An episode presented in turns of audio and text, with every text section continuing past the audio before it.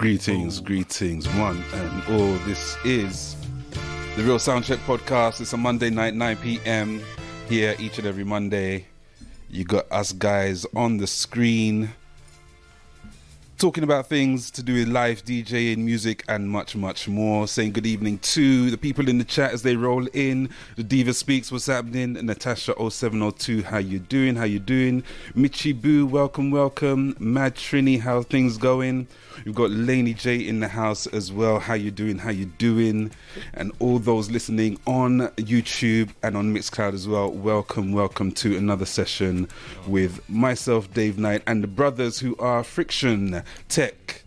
We have Butch Cassidy and we have Grown Folks Grooves in the house this evening. We're going to send our salutes out also to Diesel and to DJ Croc, who can't be with us this evening for very, very poignant reasons, and we're mentioning that a little later on. We have a few things to discuss tonight, amongst which are things such as, do those in the care profession still care? We've got some parenting tips, and also the death and rise of R&B. So all that is to come on tonight's session. And I do hope you can stick around until the end, and also share the love, share the link in the socials. I'm saying good evening to Melissa Deans, welcome, welcome, how you doing? MyAlt.TV, you can send them there, or you can send the link on Twitch as well. Of course, we have the YouTube and the Mixcloud going at the same time. Gentlemen, how are we doing? Good. Not too bad, bro, not too bad. Thumbs up, everyone. Seeing you, my brother. Thumbs up. Wow. If you notice, one of our team members, casualties, oh, casualties not of war, but casualties of the door. Casualties of door. Oh my God! I you know, exposed me. I was gonna say, yeah, man, she was a freak and she had the tightest. And she, no, you lot killed it. Yeah, trapped my thumb in the door. Oh man. And yeah, just had to quickly bandage it or sort it out. Give them the lip, man. Give them the lip. What, the sad lip? Like, yeah, I need some help. Give him the sad lip. Sit there. Aww. That's quivering. Butch Cassidy is in need some love in the chat to heal quickly. Yeah, who's going to kiss it better? I need love. I've also got to say, Butch, I appreciate the fresh trim. Like, I recognize. Oh, thank you. You know what? I actually went back to one of my old trims. I got the... Okay, yeah, man. Yeah. Sharp. Yeah, man, trying. Just remember episode one when Butch came on with the freshest trim. Like the freshest. Fresh. He's fresh. man. Thank you, UK Web Boy. Yes, good evening, UK Web Boy. Out to Miss Naturally J, how you doing? So did this haircut cost more than, say, this time last year? Has that price gone up? Because no. It did go up after lockdown. That's why I said leave the back. Just to the side. It would have been £5 more to cut the back off. Big £5, man. Yeah. You know what I mean? That's petrol money. £6 on the side. Petrol money to get to the next petrol station. Serious. Oh dear! So your day didn't go according to what you would like it to go, Mr. Butch Cassidy. That and I don't know if I should say what else happened. Is it like PG? No, it's just an honest thing, right? Okay, I don't mind sharing it because you know we're here. You're my brothers. I can share this, and we're family. I had some Irish moss, right? You know the gel when it gets jelly, Irish moss. Yeah, I had it. What day are we on now? Monday. I had it Thursday, and I had it Friday. So Saturday when I came in, like it after the strip club, I was like, "Whoa, stomach feels a bit right. Like, what's going on?" Oh Lord. Don't laugh, grown folks, don't laugh. Right now. Saturday morning let me just say, it was like Mount Everest. This thing was peaking out with something. And then, oh my God! Yeah, literally. and I'm pushing the lever. It's flushing. It's flushing. It's flushing. It's flushing. How can I go block up my own toilet for 48 hours? It only unblocked this afternoon. Whoa. So yeah, you can't even turn around and ask anyone, like in house party. Yeah, exactly. Like, who brought my toilet? I can't. That Stephen King movie, was it? Which one was it? It or which one? It's with the clown.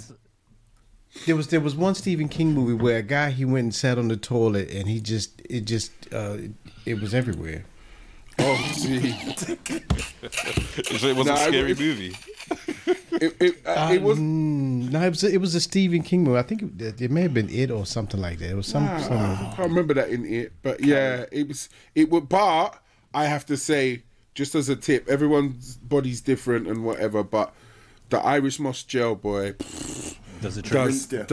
I am telling you, you see how the skin, bruv. I'm telling you, this thing cleared up everything I could think of. Reaches the parts other mosses can't reach. Yeah, this is what I'm saying. So the message says, "Oui, sir." Man, clean out. Yes, lady. Yeah, it was it. It was in It. It was in It. Oh, okay. Okay. Oh, gosh. There was some kind of meteorite landed in something, and it's just something like that. Oh, you're right. It was all over the walls. Same thing happened here, bro. Yeah, same thing. Exactly same thing. Like, you know, no, wash out. Yes, I am. I'm cleansing. This is the year I'm gonna find a wife. I've cleaned myself. I hurt myself. And in fact, I'll tell you what else I've done. That's part of the process. Yeah, like, come on, you man. And guess what else I've done this week? I actually called a personal trainer for the first time in my life. Wow. So hopefully, as of next week, I'm going to be doing personal training sessions. Fantastic. Might have to lose the belly. 47 years old this year, and I want to give myself a nice birthday present. So, I'm ready. May the fun begin. Have you seen that guy on Instagram? His account is called Heavy to Modified. Have you seen that guy? Heavy to Modify. Yeah, I've seen Obese to Beast. Yeah. Yeah, I've seen that one. I can imagine the similar thing. Yeah. This guy's on it, man. Like, he's refused to remove any of his excess skin. Yes, I've seen. That's what Obese to Beast does. He's done the same thing. Yeah. But it's all underneath that is his excess skin. Yeah. There's a lot of guys losing weight and they said they ain't taking the snip. Yeah. They don't want the track marks or nothing. They just said, look, the skin hangs. And to be fair, and I don't want the women getting bad. We have to accept women after kids and everything else and whatever and so forth. And it's natural. So if a man's lost the weight and he's got a little bit of skin, then, you know what I mean? I think it's only fair. Yeah, man. Yeah. Only fair. So that's a good point. Ladies in the chat, if you met a guy, he is muscly. He's got a good frame, but when he takes off the shirt, he's got sagging skin. Is it a put off? Let us know. Just let us know. Just let us know. Little side. These are tough questions, early doors. Yeah. You know what I wasn't even on the list. Yeah, boy. But that's what we do. We got a nice community of people. You know what I mean? The family's there. We're just throwing it out. You know what I mean? We're sharing stuff with them. Yeah. You know what I mean? So yeah. Grown folks, how you doing, sir? I'm doing A+. Had a great day today. Had a great weekend. I got to go and hang out with my brother Tech at Buddha Palm Cinema. Whoa. Oh yeah, whoa, man. Yeah. So I had a great weekend. It was fine, man. You guys have to check out Buddha Palm Cinema, man. We had a ball. The food was great. The company was excellent, and what Tech does with the movie is amazing. Serious. You gotta come. Because I know he was hinting that he soundtrack and music was it's next level. It's serious. It's like remastering and upgrading the movie. Oh, serious? Alrighty then. Yeah. It's really dope. Thank you, my brother. I didn't even pay him, you know. Didn't even pay him. That's love right there, man. That's love. Yeah. So that was fun. That was great. Yeah, that was nice, man. It was a nice turnout. Good group of people. You know what I mean? There's nice vibes. Do you know what I mean? Always. It was really nice Saturday. I enjoyed it. Yeah. Nice. And I guess that leads into Tech. How your weekend was? Because it seems like pretty much the same. Yeah, it was good, man. But do you know what? Do you know what I found was that because I haven't had an event for a while, I forgot how much hassle it was with shifting the speaker boxes around and things. Because I had a meeting in Bristol the day before. And so, like, it was like a work get-together thing. They had meetings all day. Then they took us out for dinner and drinks. Then they went back to the hotel and they were about to start having more drinks at the hotel. This was like about 1 o'clock. I said, "Oh, I'm just nipping to the toilet. I'm going to my bed." I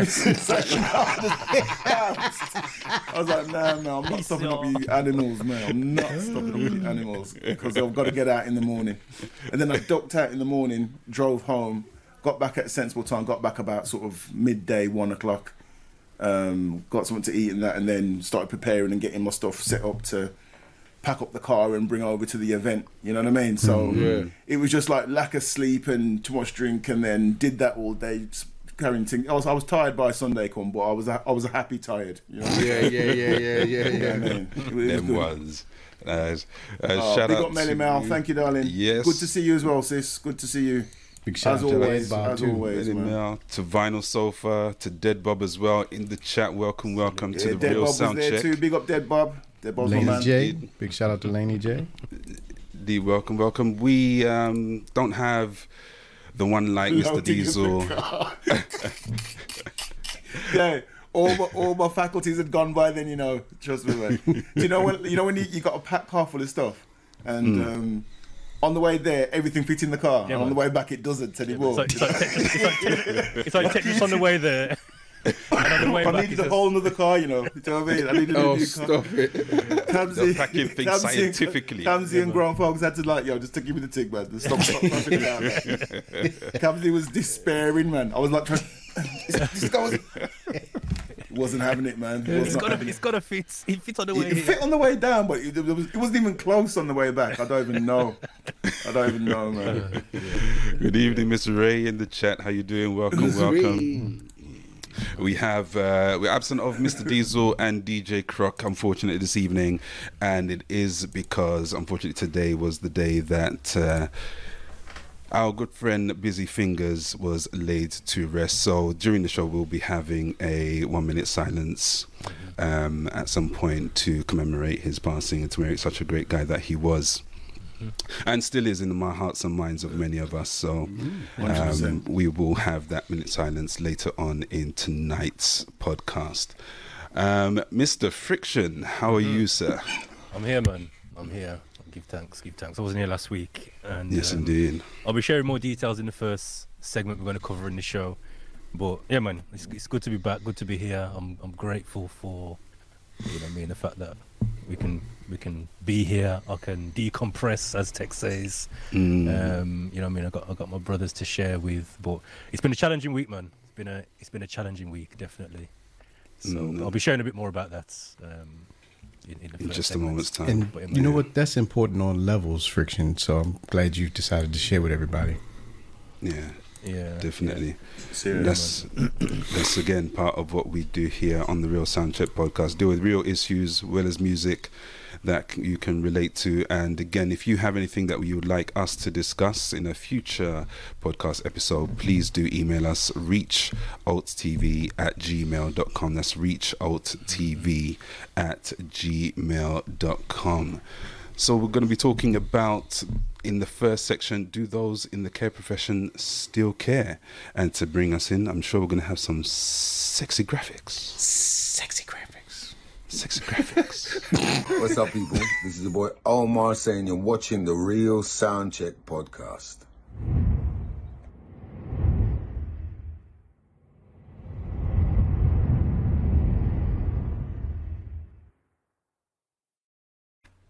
Those listening on Spotify. Oh, you want to come again? No, I was just saying that I think that was sexy enough. That them graphics was alright. Yeah. It was up. Right, we're getting straight into it then. Yeah man. Let's go. Yeah, man.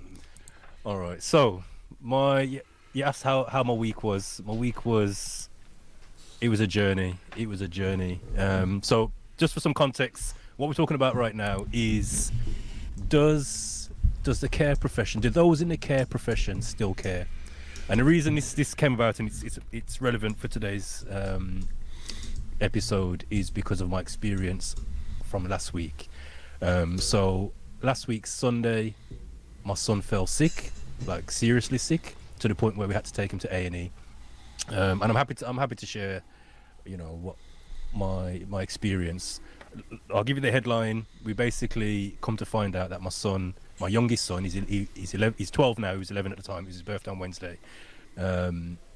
He's basically diabetic, type 1 diabetic. We never knew this, but we found out last weekend.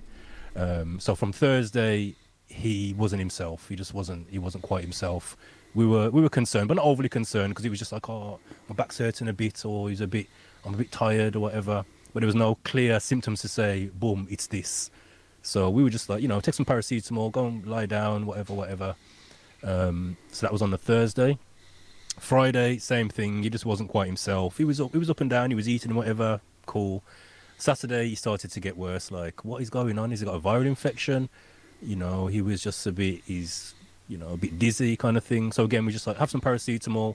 If it gets any worse, we'll go to the walk-in centre. So I went to London on the Saturday to go and link Shorty Blitz, Croc, and go to the Souls of Mischief event, and the event afterwards with DJ Thing, etc. And all the time I was there, my wife's messaging me saying, you know, he's not well, you know, he's really not well, I'm concerned, I'm going to go walk-in centre. I was like, yeah, man, do your thing. And she was like, oh, he's gone to sleep now. He's I'll go in the morning. And all the time I was there, I had no peace. And I said, boom, you know what, I'm going home. And I just cut out. Similar to what you done, Tech. I just didn't send them to no one. I just cut out, hit the motorway, and came home. And in the morning, Sunday morning, I woke up. As soon as I woke up, I went in his room, and he was just out. Like, I had to literally wake him up. And again, he was all over the place. He was just wasn't communicating right. He couldn't talk properly. His mouth was kind of like he had lockjaw. He was talking through his teeth. His hands were like rigid. And I was like, nah. So called up the walking centre. They were like, oh, you can't just walk in. Like, have you phone 111? The walk-in centre, you couldn't just walk in. The walk-in centre. Yeah. Right. So he phoned 111, went through the whole protocol of giving them all information. And they was like, okay, based on what you're saying, it's probably best you just pop into A&E. So by this time now, it's like we got to A&E for, say, about 2:30 in the afternoon. Yeah. As we got to A&E, I knew what my day was going to be like, because on entering A&E, so I dropped off my wife and my son at the front, and then went to go and park the car. So they've already gone in. So I've come park the car, come round, come to go in, and the security guard stopped me at the door, and he was like, "Oh, are you patient or visiting?" I said, "Oh, my son's in there." He was like, "Oh, is he by himself?" I was like, "No, he's with his mom." He says, "Oh, you can't come in then." I was like, "What do you mean?" So this started the whole downhill trajectory. So he's basically saying they've got a one patient, one visitor policy. You can't come in. So I was like, you know what? I wasn't happy about it. I made up a little fuss, but I was like, okay, cool. At least he's in there. He's going to get seen. So I just hung about outside, and I began to notice a few inconsistencies in terms of who he was letting in and who he wasn't letting in. So I was like, bro, you just told me I can't come in. You said you got this one patient, one visitor policy. I said, you just let a couple of three go in. So my man's like, oh, their circumstances are different. I was like, what's the difference? He's like, oh, look at her condition. I was like, what about my son's condition? My man says to me, oh, your son's all right. I was like, oh, you doctor? Wow. He's all right, I saw him. He's not allowed to say that. Sorry to cut you. Yeah, no, feel free to interject. yeah. He's trying to get some space in the hospital. That's what he's trying to get. This is the first interaction. You get me? We haven't started yet. This is the beginning of it. So I've hung around for about half an hour policing this man now. I'm saying, I'm policing you now. I'm your manager right now. And I'm making sure the same energy you gave to me, you give to everyone else. If I can't go in, no one's going in. Simple. Facts. You get me? So he didn't like the fact that I was there monitoring him. So I must have waited outside for about 35 minutes. I realised, you know what, I'm not getting in. I'm not going to make a big fuss about it. I'm going to go and sit in the car. An hour and, say, a half later, my wife's phone and says, we're still in the waiting room and the fire's getting worse. He's complaining that he's hungry, he needs something to eat. I was like, okay, I'm going to go to the shop and get some food. So I've drove around. Bear in mind, it's Sunday afternoon now. It's probably about almost, say, something to five, quarter to five. Mm. I'm driving around. Everything's shut. Right the way through Worcester, found a chip shop, grabbed some chips and a drink, flew back. And in my mind, I already know, I mean, this man's going to catch up, you know. But I know I'm going in this hospital. Regardless, you ain't stopping me. So go there now. As I approach, he jumps up out his chair and he's like facing me off. And I said, bro, listen, I can't talk to you right now. I need to go and get this to my son. And he's like, no, you can't come in, you can't come in. I said, listen, I need to go and give this to my son. I've just gone past him. Mama's chasing me through A&E, shouting after me, telling me I must come back here. I just ignored him, found where my wife was, give her the food. And I thought, you know what? I'm here now. You got to get me out. I'm not going nowhere. So I just sat down and just held my son. And again, when I got there and I seen his condition, he had deteriorated massively since I dropped him off. Shit. His eyes were rolling in the back of his head. He's, like I said, his hands were like just tightening up. He couldn't talk. And it was like, nah, I ain't going nowhere. So my man's in my face, giving it the big one. I said, listen, I can't engage with you right now. Just leave me alone. Mm. So. And meanwhile, who's manning the door? Exactly. Go and do your thing. Moving forward, 3 hours now we've been waiting. My son is in my arms, almost like in a coma state. Mm-hmm. And I'm, you know, there's nurses walking past and I'm saying, yo, like, so by this time as well, we'd moved to the children's section of A&E. Children's section, yeah. Right. So it's a quieter section, smaller section. And I'm looking around and obviously, you know, everyone's child is their priority. But I'm looking around like, hold on now. No one in here is showing the signs that my son's showing. You got a look at you there, bouncing up and down in the play area. Maybe, who knows what's wrong with them. And I'm not saying, you know, none of their conditions aren't important. However, based on how... what my son was presenting is like, how can he not be priority? So they've done the initial triage. They were like, okay, he'll get seen when it's his time to get seen. A doctor came out and went to call in the child next to us, and the mom says, I think you should see this child first because he's in the worst condition. The doctor was like, no, we've got our like, you know, our caseloads, you're next. And saw that child, and my wife was just like, what the heck? Next step, we finally got one of the student nurses and we called and said, listen, look at him, like, this isn't right. Like, me and my wife's in tears now, like, this is not right. He can't, this is not our son. He's dying. Like, what's going on? We ain't got a clue what's going on. So she said she'll go and do what she can do. She went in there about 50 minutes, come back and says, okay, bring him through. We went through. A consultant came in, says, yeah, go in that room there. We went in the room. He came in, looked at him. Now, keep in mind that because of the situation he was in, he was hyperventilating. We come to find out now, this is his body reacting to the condition he was in. He's trying to pant off the acid that's in his blood. If anyone knows what a DKA is, he was having a DKA. Yeah, and if you want to go and Google that, go and Google it. But it's basically, it's almost like a diabetic coma, but it's when your blood sugar's like skyrocketing. Yeah. No, just for those that don't know, normal. I've learned all this in the past week. Normal blood sugar is between 4 and 7. His was 47 when they tested him. When you are that there, man. Jeez. What? He was up here. Imagine up here. That. Yeah. His ketones, normal ketones is below 1. His was 7 point something. They were saying that. They're surprised how he walked into A&E. There was like, how is this used? Yeah, so they're all surprised now. Yeah. So boom, we come to see the first consultant. He looked at him. He looked at his breathing and said he's having a panic attack. He needs to calm down.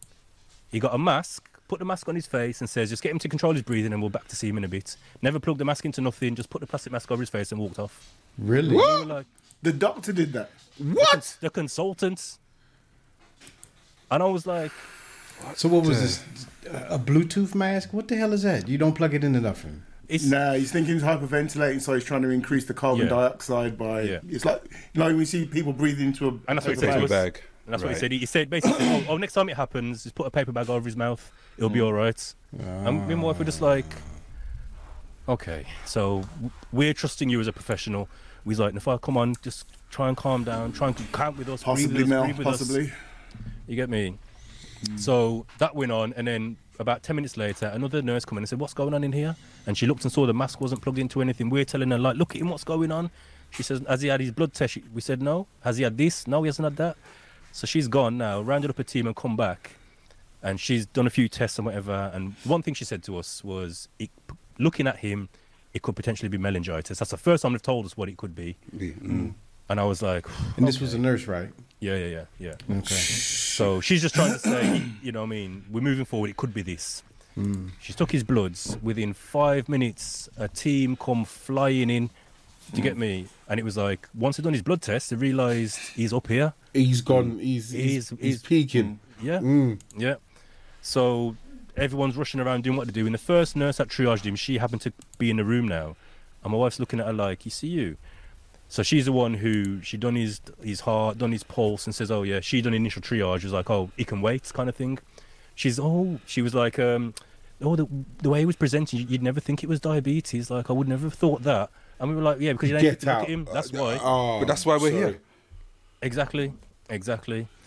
So they're doing what they're doing, and again, within about 15 minutes, they basically says, we need to move him to the resource unit, because it's that serious, like, he's on his deathbed. They basically moved him out of that cubicle straight into the resource area. They had all the stuff around. It was madness. So basically we got him. He was probably down there till about, say, 2 o'clock before they were able to move him from the resource ward, because his sugars and his ketos weren't coming down. So we finally got him to the children's ward. They were literally talking about flying him to Birmingham Children's Hospital. It was that bad. Whoa. What? Yeah, man. Yeah. So by the time everything calmed down, they told us what it was. It was a DKA. They told us how serious it was. His blood sugars were starting to come down slightly. And then they told us about the next concern now, was that it was that high and it was in that condition for that long.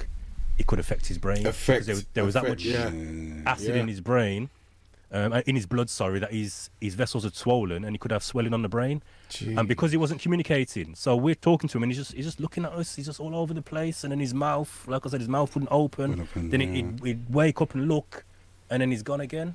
And we would just say, like, what the heck is going on here? So, you know, glory to God, he's still with us. He's fully recovered. You know what I mean? He luckily didn't have to spend all of his birthday in hospital, because his birthday was on the Wednesday. They let him out Wednesday night. Like I said, he's 12 now. He's doing his own blood sugar testing. He's injecting himself with his insulin. He's eating. He's I'd say 95% back to himself. And he's fully took it in his stride. Like, my heart, I'm just like, yeah, man. Like, yeah.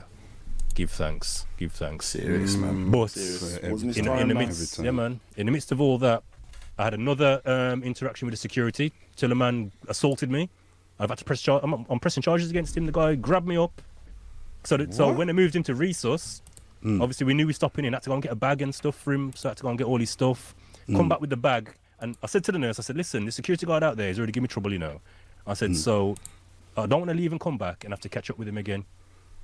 So I've gone to get the bag, come back. I've walked in. Now they've changed shifts now. But when I was leaving, I saw the one security guard briefing the other security guard, and I seen him gesture towards me, like to say, "Oh yeah, my man there." Yeah. To get me. So when I've come back now, my man's got it set, me and him. And in my mind, I'm gone, you know, because my son's in resource. He's on his deathbed. All I know is we're here, like we're here for the night now. We're here for however long. But I've got my bag. Clearly, I'm not playing games. I'm staying for the night. So I've gone to walk past him. My man jumped up out his seat again. He's in my face. I'm saying, bro, listen, I can't deal with you right now. My son's on his deathbed. Like, move out my way. My man's grabbed up my wrist and yanked me back. No. And listen. What? My head was gone. My head was gone. You're nuts. So me and him's face to face. I'm saying, listen, move out my face. Move from in front of me. He's got his camera on, his body camera on. and he's saying, oh yeah, you can't just walk past me like that, you've got to go back to the door, my colleague told me about you already, you're not doing that to me. I said, listen, just move out my way, I ain't got time to deal with you, I need to go and deal with my son. And like I said, he's trying to hold my wrist, I'm like, yo, take your hands off me. And then I sidestepped him and just carried on where I was going. And my man started swearing at me. Proper, 2 times he used the F word towards me, and I'm like, I'm coming back for you later. I'm coming back for you, don't worry. Wow. Which I did. I went back and spoke. Swearing, saying what? You know what? My head was gone, Tech. All I heard was the F word. I don't know in what capacity, in what context, but I heard it twice. Right. But in my report, it says you can check the CCTV. His body cam was on, and the CCTV was on. So you go and look for yourself. I don't know what he said. All I know is I heard the F word twice. Wow. And it grabbed me up. Hospital professional. Yeah, man. And I was saying, like, afterwards, I said to him, I said, listen. So when we were leaving, we went back just to go and get people's details. There were some nurses wanted to commend. And, you know, I mean, we've put a glowing report in about them. There's others that need to get pulled up. I needed to get the details about the security guard, etc. So when I walked in, he was there again. This is like 2 days. This is a Wednesday. That was on a Sunday. This is a Wednesday night, like probably 8, 9 o'clock on a Wednesday night. I've walked in. He seen me coming and laughed. He went, oh, we're not going to argue again today, are we, mate? I was like, listen. Oh, so so mom is provoking me now. I says, I haven't come here to talk to you. I said, all I need from you is your SIA number and your name. That's all I need from you. Oh, what do you need that for? What do you need that for? I says, you know what I need it for? So I says, actually, you know what? Don't even talk to me. I went to the reception. So I've gone to the reception now. Mom has come and stood right next to me. And he's there saying, so now he's trying to intimidate you. You're right, brother. You're right, brother. I says, don't call me brother. Brother, you never treated me like a brother on Sunday nights. You treated me like I was a gangster, like I was a thug. You get me? I says, you're not working on a nightclub door, you know. You're working in A&E, you're working in a hospital, people already at a heightened sense of emotion, and you've come in my face, like face to face like this, you know, and you've grabbed me up. I says, nah, I says, no, brother, I says, you need to move from me, move. And he's there laughing, and I says, carry on. G-Force Leroy's made a comment saying, no point complaining via pals, go direct to the chief executive, just as a in case that's that's what, because that's the route they told us to go. They told us to go pals. I would even say report it to the police, because that is assault. I did. So it's a fray. When I called, the head of the security team, and I told him, and he was just like, he's not. I hear what you're saying. He's not one of our guys. He was agency. So it's kind of almost that doesn't matter, man. Almost like it's out of my hands. And he says, I actually heard about the incident. It's been reported already. And I thought, well, who's reported it? So, who's, you know, what statement have they made? You haven't heard from me. You don't know who I am. Exactly. So I logged everything, and then I reported it online to the police. I thought, you know what? If I would have grabbed up someone like that, I'm getting done. If I would have grabbed him up like that, I'm getting done. So, sorry, bro. That's where we're at. Do you get what I'm saying? And then, like I said, with the consultants, we got all their names and everything for, like, you know, the misdiagnosis, the poor initial, like a superficial triage. That initial triage was so superficial. That's where they missed it. And in that 3 hours, his condition was on the way down. And and so blood sugar's like the easiest check you can do. Do you know what I mean? Fingerprint, boom, 2 seconds, you know what I mean? It's done. That's it. Done. So I'll say all that to pose the question, and I can see the chat's been going, and forgive me, you get me, I appreciate your time for me to be able to vent that. No. Is there still care in the caring profession? Because... Can I go back to the nurse who actually stopped and came in? What triggered that? My wife and my distress, because we were clearly... We were broken. My son's on my shoulder. Like I said, I'm looking at him like, has he got autism? Like, this is not the youth we know. Like I said, his hands were like this. His mouth was clenched, and he couldn't talk. And then his eyes were just rolling back. And I'm thinking, what? And at this point, we don't know what's going on. We ain't got a clue what's going on. They didn't pick up on that and the mouth. I mean, because that right there is a sign that there's something more wrong to him. That sounds like a stroke or something. Exactly. That would have been borderline. Exactly. Yeah, that's not just hyperventilation. No. You know what I mean? But I'm wondering, is it a case of that's the first time you saw that nurse, or is it a case of she'd been walking past a lot of times, or because I'm wondering what's differentiating her reaction to the others? Yeah, because it seems like the others may be banding together in some way. I'm not trying to speculate, but it just wondering what was triggering her in particular. Yeah, I think she came out and kind of looked in our direction, and I was just like, please, like, look at him. Yeah. Like, and obviously it touched her heart, and she was like, you know what, let me see what I can do. And then she went back inside and, you know, says, oh, we'll see him next. Do you get what I'm saying? Do you know if the initial nurse was a less senior nurse than the one that actually detected it? Or she was more senior. The other one was a student. The one that actually took action was a student. She had the white student. Lord Father. Uniform on. Wow. So the woman that said, who would have known it was diabetes, you couldn't tell, was the senior nurse. She wasn't a senior one, but she was more senior. She was then the one that spotted, came in and made the effort. Yeah. Jeez, boy. Yeah man. Sorry, man. You know what? I have to commend you because remember, I think a couple episodes ago, you lot were talking about counting to 10, and I think you knew your focus was your boy, and you counted to 10 and kept him focused. I am a lesser man. Because if that man one touch me, that's it. I'm gone. Yeah. And then you're the bad guy. Yeah, and then I'm the bad guy. You know what I mean? You're the bad guy. Yeah, that's it. And that's what I thought. I thought, you know what? My son needs me now. And yes. If it doesn't make sense, me and this man fight in this place because I can't win. I'm not gonna win. No, you're not. Do you know what I'm saying? Not. I could fight him, but I'm not gonna win this. I'm not gonna win this battle. It's gonna go bad for me. Yeah. So it was just like, listen, just move. Just move, leave me alone. No, that's a lesson right there. Yeah. And the worst thing is, you know, is he brought me to a place where I never want to be. I don't want to be that guy in public, in the big A&E, flipping waiting departments. Obviously, we've rushed out the house. I just got my hoodie on. I'm looking rough. You get me?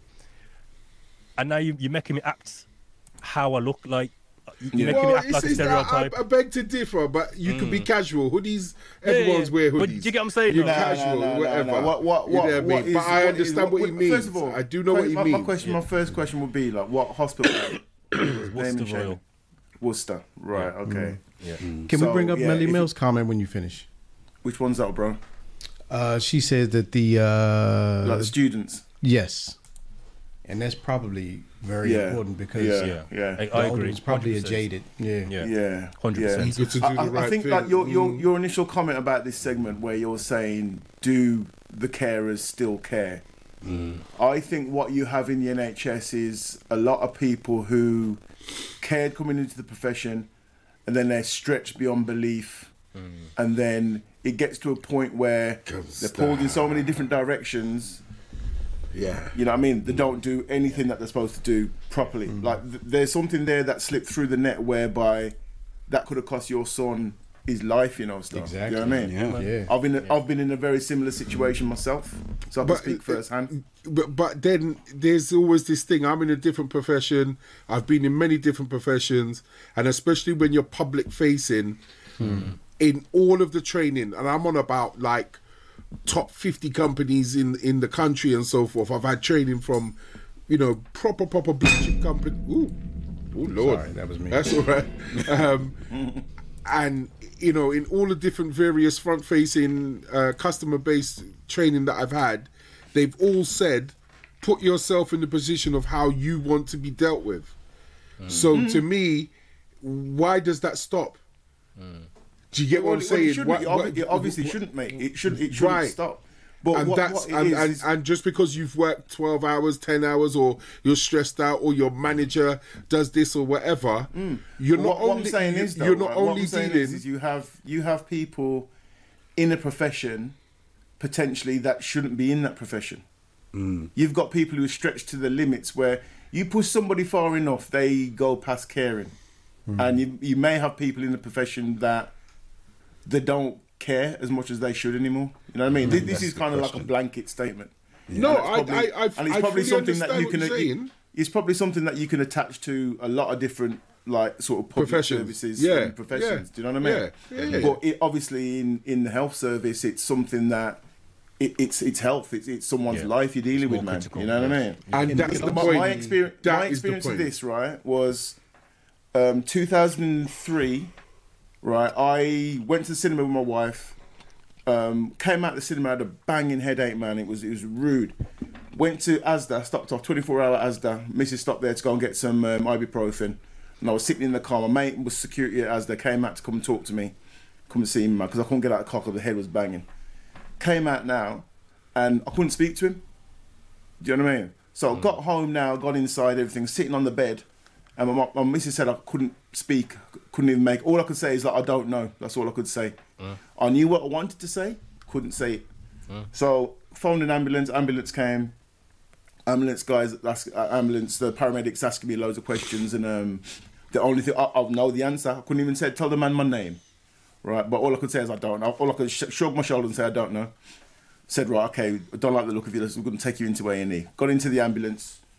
Ambulance broke down. They had to phone another ambulance, come pick me up. Wow. Got into that ambulance, got to A&E eventually. I don't know how long I was waiting around. Got into A&E, and I'm not sure what time this was. This was like late that night. I was in A&E for 7 hours before I was properly seen till the next morning. Are you serious? 7 hours, yeah. This time I'd gone completely non-responsive, sitting in a wheelchair in A&E. They'd stopped. A&E was that busy, they'd stopped sending paramedics to A&E again. They'd started sending ambulances to Warsaw, to what the Manor? Was it the Manor? In Warsaw, Manor Hospital. Yeah. Manor Hospital in Warsaw. Yeah, they started sending the ambulances there. They'd stopped. They closed A&E in New Cross, and I was probably one of the last people to come in. So I'm just waiting there. This time, I'm complaining about a headache. My wife's talking to people. This time, we work in the NHS. I've worked at that point. I'd worked at the NHS for 10 years, right? My wife still works. We work at that hospital, right? Serious? You know what I mean? We work at the same hospital, right? I'm waiting in A&E for 7 hours, right? My wife's trying to talk to everybody. They took me off. They said, "Oh, we're going to stop. We did the triage. We're going to give him a chest X-ray." I said, "Why are you giving him a chest X-ray?" You know what I mean? Chest X-ray. These are I can't answer anything about it. But, you know what I mean? Next morning, my wife goes and talks to like her head of department. Woman, I love to bits now because she probably helped save my life. Right? Went to go and tell to her head of department, and then she said, "What?" And she came out, saw me. Just started dragging up people, man. Started making some phone calls straight away. I got my own room. I got like also everything, CT, MR, everything one time. You know what I mean? Only because of who we knew. You know what I'm saying? Wow. This time I was waiting there, and at the end of the thing, I lost 3 days. I was out of it, in coma 3 days, and I found out I had viral encephalitis, which was basically like surface of my brain swell up. And then, you know what I mean? I've heard about that, The problem was, I remember the third day I came round, I remember waking up and all my family was in the room. I was like, what's everyone doing here? You know what I mean? And I remember Darren came out to come and check me at the hospital. And we were sitting in a separate room, like the sort of day room thing, just chilling. And this nurse came in and she started talking to Darren. Then I started cracking a joke to her, and she looked at me like completely shocked. And she was like, the last time I saw you was in a coma. And then they told me what you had, and I was like, because what that was something that people don't often come back the other way from. And never mind that quickly, you know what I'm saying? Wow. And it was like, like I said, it weren't my time, just like it weren't Frick's on time, man. You know what I mean? But I 100% see what you're saying with, do people care? You know what I mean? And do people... dot the I's and cross the T's kind of thing, because that could have... It's a messed up situation that he was in, and then he went into the right place, what should be the correct place to get seen and treated. But at that initial triage pit, that's what failed. You, bro. You know what I'm saying? And whatever made that whole kind of process fail, was it a prejudice thing or was it just a slapdash thing? That's the thing that you... It's hard to come to the bottom of, you know? I think it can be cultural, because not all hospitals are bad. So there's got to be a culture in some hospitals where they just kind of slapdash, whereas other hospitals, they seem to take more time and care. And it just doesn't seem like it's the entire NHS. It's cultural per hospital. Like we have a hospital near where we live, and we won't go to that one. We'll go to one further away because it just gets better ratings and better care is given. Mm-hmm. I mean, Platts has made a comment here saying there are powers above the nurses that give strict instructions to the nurses to do as told on notes, not act on your professional knowledge and skill and common sense. And that might be another factor in the whole thing, which is not ideal, but you know, some. No, they tried to do that. They tried to do that madness with my mum. So I'm 6'1", my brother's 6'3". We're standing each side of the bed near my mum. You got doctors coming in there, and they have to literally like walk in between me to see my mum, and I'm over his shoulder. What's that? Where's that going? What does that mean? What are you doing? How is that? What's the repercussions? How does that get back? And by the time we'd done it, like, we wouldn't let go. They couldn't just give her any and anything because we were phones out. You know what I mean? What does that do? What does it do? Where's that? Asking 100 questions. So to the point that, like, they couldn't just fraff around, if you understand what I mean. It was that, it was bully boy tactics, straight up. But it's my mum. I don't care. I don't care. And do you get what I'm saying? Yeah, it's a shame you've got to be like that. Yeah, it is. It is a shame. It is a shame. But when it comes to Marjays, I don't care. Yeah. Do your job properly. I mean? I think you got to be careful with that kind of thing, you know, because that can backfire on you. But I would 100% say ask questions, man. As you have to ask the questions. You have to ask the questions, and it is the consultant and the healthcare provider's job to make it clear to you. Because when you're going through a process and going through treatment, you've got to have consent. You know what I mean? So you can only have consent if you understand what a WOG won.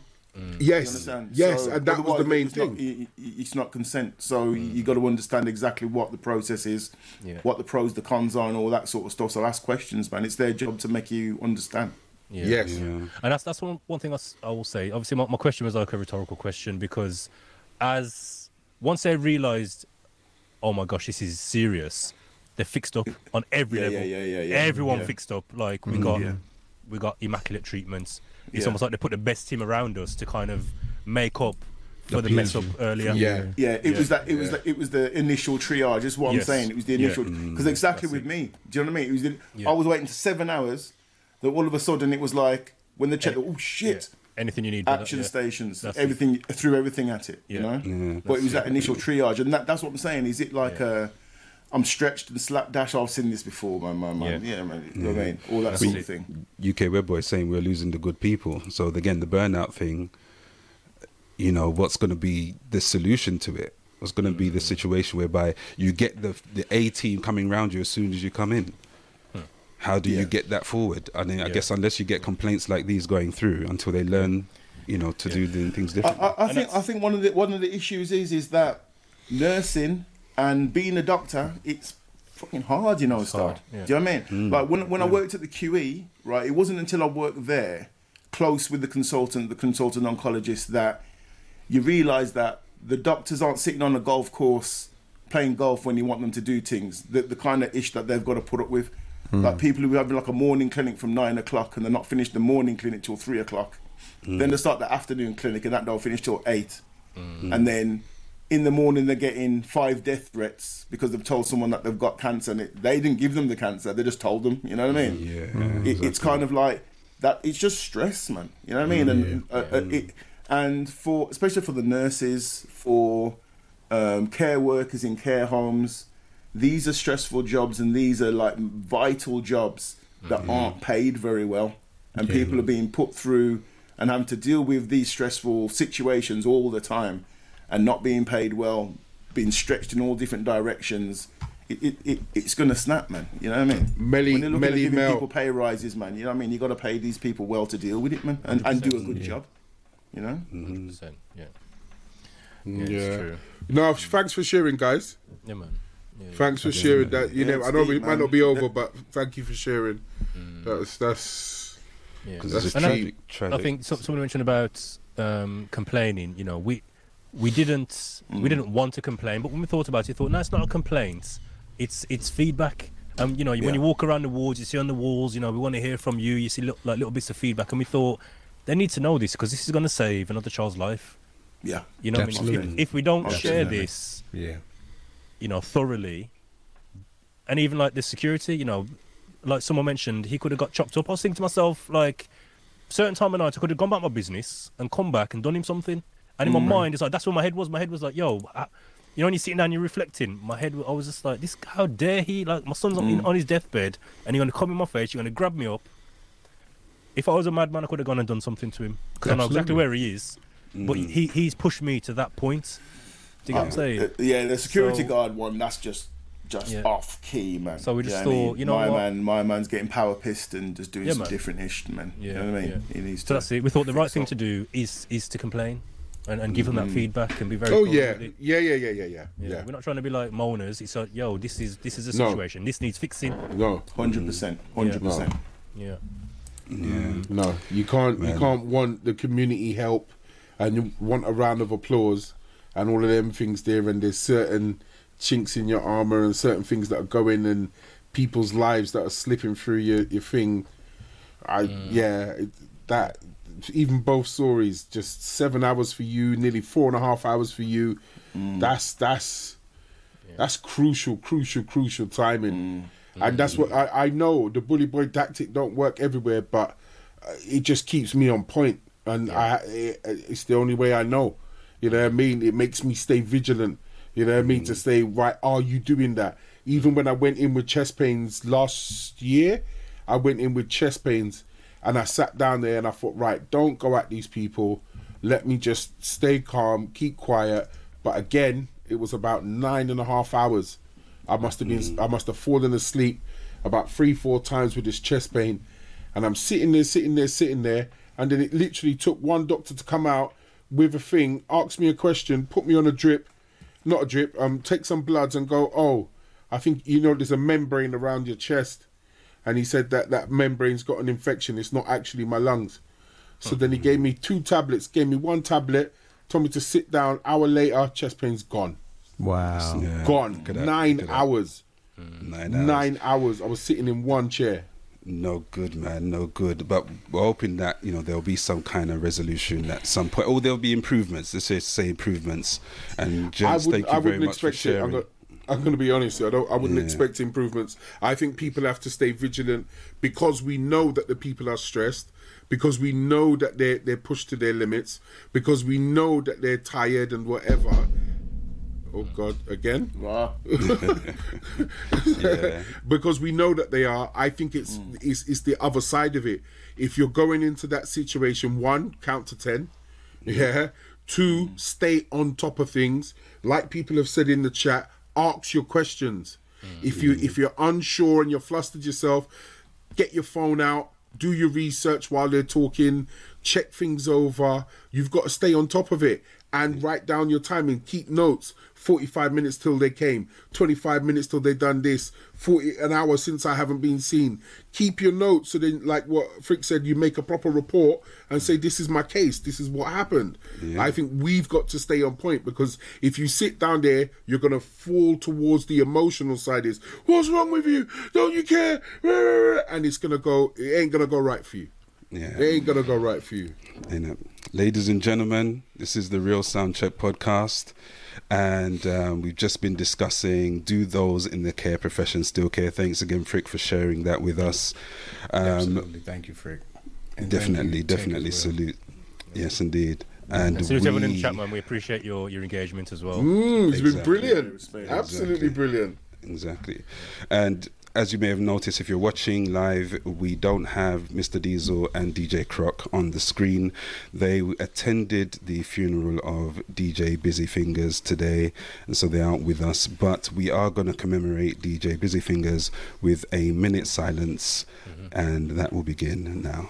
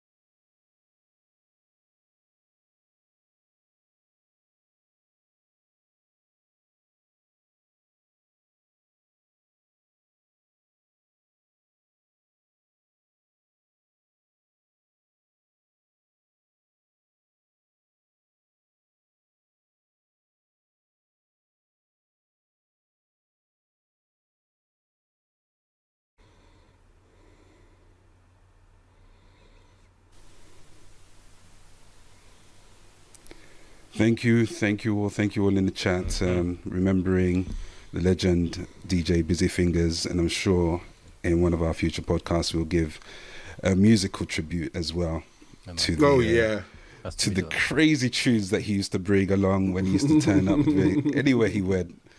You know that it wasn't going to be a regular set when DJ Busy Fingers was on the scene. So salute to him, and salute to Diesel and DJ Croc as well. Rest in peace, indeed. Rest in peace, my brother.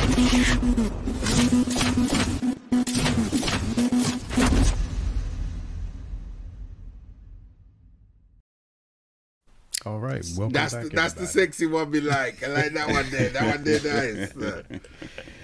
All right, guys, welcome back. So our next topic, we're going to talk about parenting tips. Now, as you know, children don't come with manuals. And I'll testify to this, that when we had our first child, we hadn't a clue about what to do. The second child was kind of like, I hope you make it. Anyway, what we want to do is we want to have...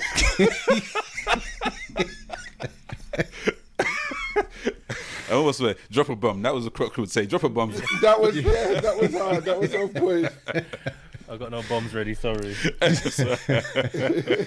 So anyway, what we want to do is we want to talk about your all-time great parenting tips. And you don't have to be a parent to give a parenting tip. It's kind of logical. You can look at a child. If a child's doing something wrong and you kind of got an idea of what may help them get along better, you give a little bit of advice. So let's start off. We're going to start off with the guys on the panel, but we want you in the chat to chime in and give some of your best parenting tips and advice. I'm not going to start off with this because it's just not fair for me to start off. But let's start off. Why is it not fair? Why is it not fair that you got to start off? Why? Not fair? I already done started off telling you that the second child, hope you make it. So that's the level of parenting I'm doing. Okay. Oh, okay. Yeah. But I want to start off with my brother Friction. Start at the top left. Okay. I think it's not really a tip no one gave me, but it's just what I've learned over the years. And it's two things. One of them, flexibility. Like, you have to be flexible. When I was younger, in my mind, it was like, when I have my kids, this is what I'm on. This is how it's going down. Do you get me? And once I got my children, it was like, okay, yeah, that's out the window. Like that was a pipe dream. Forget that. And then the other one is the lie they tell you is, oh, no worry, it gets easier as they get older. You're too damn lying. It gets way more complicated. When they're younger, it is what it is. Like, yeah, he's a toddler. He's going to mash up that. It's expected that's going to happen. He's going to spill that. When they're 16, 17, 18, you're like, this is uncharted territory. This is some different level of parenting. Like, I mean, I'm fortunate I've got a youth work background, so I can engage. You get me? I can talk to my children a certain way, and we can engage with a good relationship. But that's a lie. It does not get easier as they get older. Far from it. It gets more complex. My twins are feds in the bank. Lord, Miss Ray, oh dear! Wow, Lord, that's harsh, man. Harsh, but Miss Mochique wants to give away her 22-year-old. I think that ship has sailed. That receipt's done. You know? Done. Not even Argos will have that back now. It's done. I like that from Vinyl Sofa. Yeah. Yeah. Little children, little problems. Big children, big problems. Big That's 100% facts. 100%. I'm claiming that. Yeah, but now I did have one tip, and it wasn't a parenting tip, and this came from my mother-in-law. Says it quite a bit. You shouldn't have more children than you have hands. Not fingers. Wow. Hands. Yeah, man. Wow. Wow. That's what's up. Okay. Hey, trust me. That I got two hands and I got two kids, and I was just about able to manage. Yeah. I used to have two. The two turned into four. See, that's when you should have been tying your hands behind your back. Yeah, man. Yeah, man. I think that was a problem. Go on, folks. I was gonna say, you sure that wasn't one of the reasons it got to free? Do me, baby.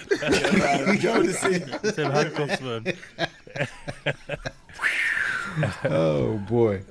I'm gonna skip over to the right side of the screen and talk to my man Tech and see if he's got any parenting tips. Yeah, I think similar to Friction, where Friction said that, you know what I mean, you've got all these grandiose ideas in your head beforehand of how things are going to go on. Mm-hmm. And yeah, I think flexibility is definitely a function that parents have to be able to adopt. I think as well is patience is another one, definitely. Mm-hmm. And also, I think it's important to be a parent before being a friend if you actually want peace. You know what I'm saying? Because when you become a friend before you become a figure of authority, that's when liberties get taken. Mm-hmm. Mm-hmm. Yep, I'd agree with all of that 1,000%. That's what I would say. Yeah, 1,000%. Yeah, I would also say that I've got 2 daughters, and I think it's important to get a shotgun. Let them have freedom and let kids. Pardon? It's that? Important to get a shotgun. A shotty. Yeah, well, you take it, make joke, innit?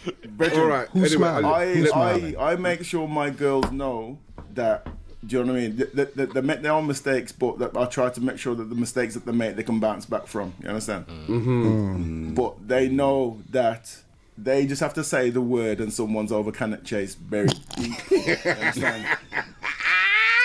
My oldest brought her boyfriend back, and I had that conversation with him. I said, mate, as long as you're cool with her and respect her, me and you's cool. Even if you two finish and he's still cool, we cool. Mm. But if you ever, you know what I mean? Don't make me put you where nobody can smell you. You'll go missing. That's the one. You know what I mean? I get that. Matrina said she was flexible. Yeah. With the belt on their bottom. I said with the double snap before you actually do anything. Oh, not that one. Not the double snap one. Ooh. Yeah, man. Let's go over to Butch. Butch, you got some parenting advice? Lash them. Wow. No, or as Bernie Mac said, you should be able to hit a kid in the belly or in the throat. Not really.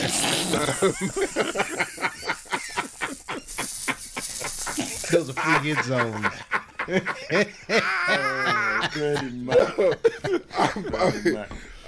Bernie Mac. Rest in peace as well, man. I'm going to be honest. When people say listen, I think sometimes parents, because of what they're doing, they're like, yeah. Mm. Listen. Mm. Important, man. Listen. Because I understood my child before she could speak. She was, but I knew what she was saying. Mm. I knew what you were trying to say. I knew what you were attempting to do. Mm-hmm. So when she started to speak and she understands she could communicate and get the words out and everything else, it's been a crazy mad journey of, okay, that's what you want to say, but what do you mean? Mm. How do you feel? What does that make you do? Like when I chat with her and everything else, oh yeah, how was your day? Yeah, my day was okay. I do what the kids do. Why? Mm. I asked the question why then it forces her to open up and speak and say other things. Oh, because I done this, I did that, we did this, because mine's only, she's 10 this year, so she's, you know, she's getting her expressive words out.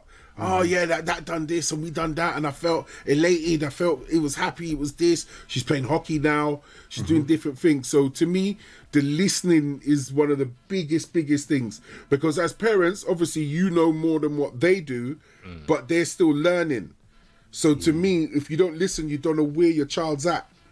If you just assume that you've got them all the time and you know what they're going to say, yeah, it's all right, yeah, it's over there, yeah. No, listen, just listen. That's tip 1. Tip 2, I'm sorry, I'm old school. Be as firm as you need to be. be as, and I mean the firmness. I know that we're moving into a different age of sensitivity and so forth, but how can I put it? The firmness helped me understand her more, because even the simplest of things, she went for one of those baby injections. She's tiny. She was tiny, tiny, tiny. Went for the baby injection. As soon as the man put the nurse put the injection in her, she was screaming down the place. We came out into the foyer. I just sat down and looked at her and I said, okay, you can stop. She just looked over with the bottom lip, looked at me. And then she stopped. She calmed down. She relaxed. Mm. But I was stern in it, like, all right, you know, you've cried. You've had it. It's an injection, but... And sometimes the firmness brings that security to them. Like, oh, daddy's here. He's got me. Like, I'm fine. He's here, whatever. But that's how I see it. Mm. But then it's translated in other different things. Like, again, she was playing hockey the other day, and I don't mind sharing this. She was playing hockey the other day, and she could hear my voice. She got a little bit upset because she thought she was letting me down. Do you get what I'm saying? But she wasn't listening to what I was saying. She just heard my voice. I was telling her to get in there, like, get the tackles in. Come on, let's win. But she heard my voice and got a little bit upset because the team was losing and she felt like she was letting me down. Letting you down. Mm-hmm. Yeah. So I had to pull her aside and I said to her, no, I was encouraging you to keep going. Yeah. I said to her, what did you do wrong? She goes, nothing. I said, exactly. Mm. You done nothing wrong. I was trying to tell you to go in, get some more tackles. Keep going. Mm. So, yeah, the firmness can come across wrong, but as long as you take time to explain where you come from and have that little bit as well, I don't know. That's just me. I think it's that you can't be goo goo gaga, softy softy, la la la la, butterflies and unicorns all the time. Yeah. There needs to be that thing, especially from a man's point of view. They need to see it and feel it and understand it as well. Okay. So, you know what I mean? So right. that's just me. Be Appreciate firm it. And listen. Dave Knight, my brother, I want to hear this cool parenting tip, because I know you got some gold over there, Dave. Me? I am the childless one in the group, and that's why I know you would have some gold, because sometimes it's easier to see a situation from being outside of it. And well, what I picked up from various places, and also to reiterate what Tech was saying, I've heard that being firm to start with needs to be in place, because you can't let it be your softy and then suddenly try to enforce the boundaries and everything. So it's almost like keep that tight grip and then let go gently, and then it's like, almost like I appreciate, oh, daddy let me do this, or mommy let me do that, yay. But again, I guess it depends on your partnership as well, because do you find that you've got one who's the stern one and one who's the favorite one? Good cop, bad cop.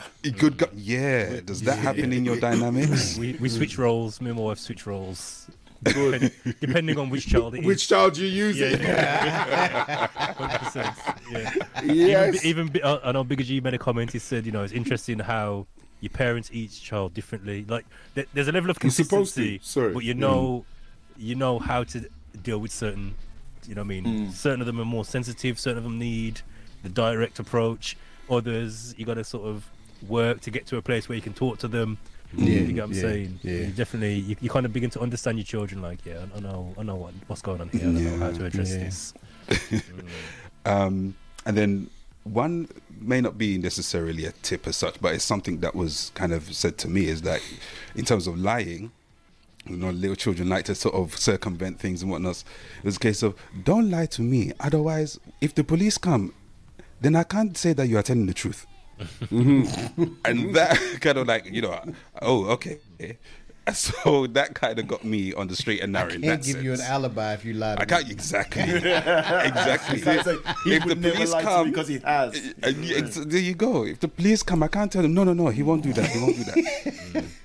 Yeah. So that was one of the other things. And then something, it was like a little twist on something, because I was asked to save. Like, you have to save. Mm-hmm. And while that's a good thing, I wasn't actually given like an anchor for it. So for me, I would probably turn around to my children and just ask the question, how are you going to buy X? How are you going to buy what? Yes, yes. How are you going to buy your first house? Yes, how are targets. You gonna, and then that exactly. And then that'll be like, okay, well, that triggers another form of thought processing.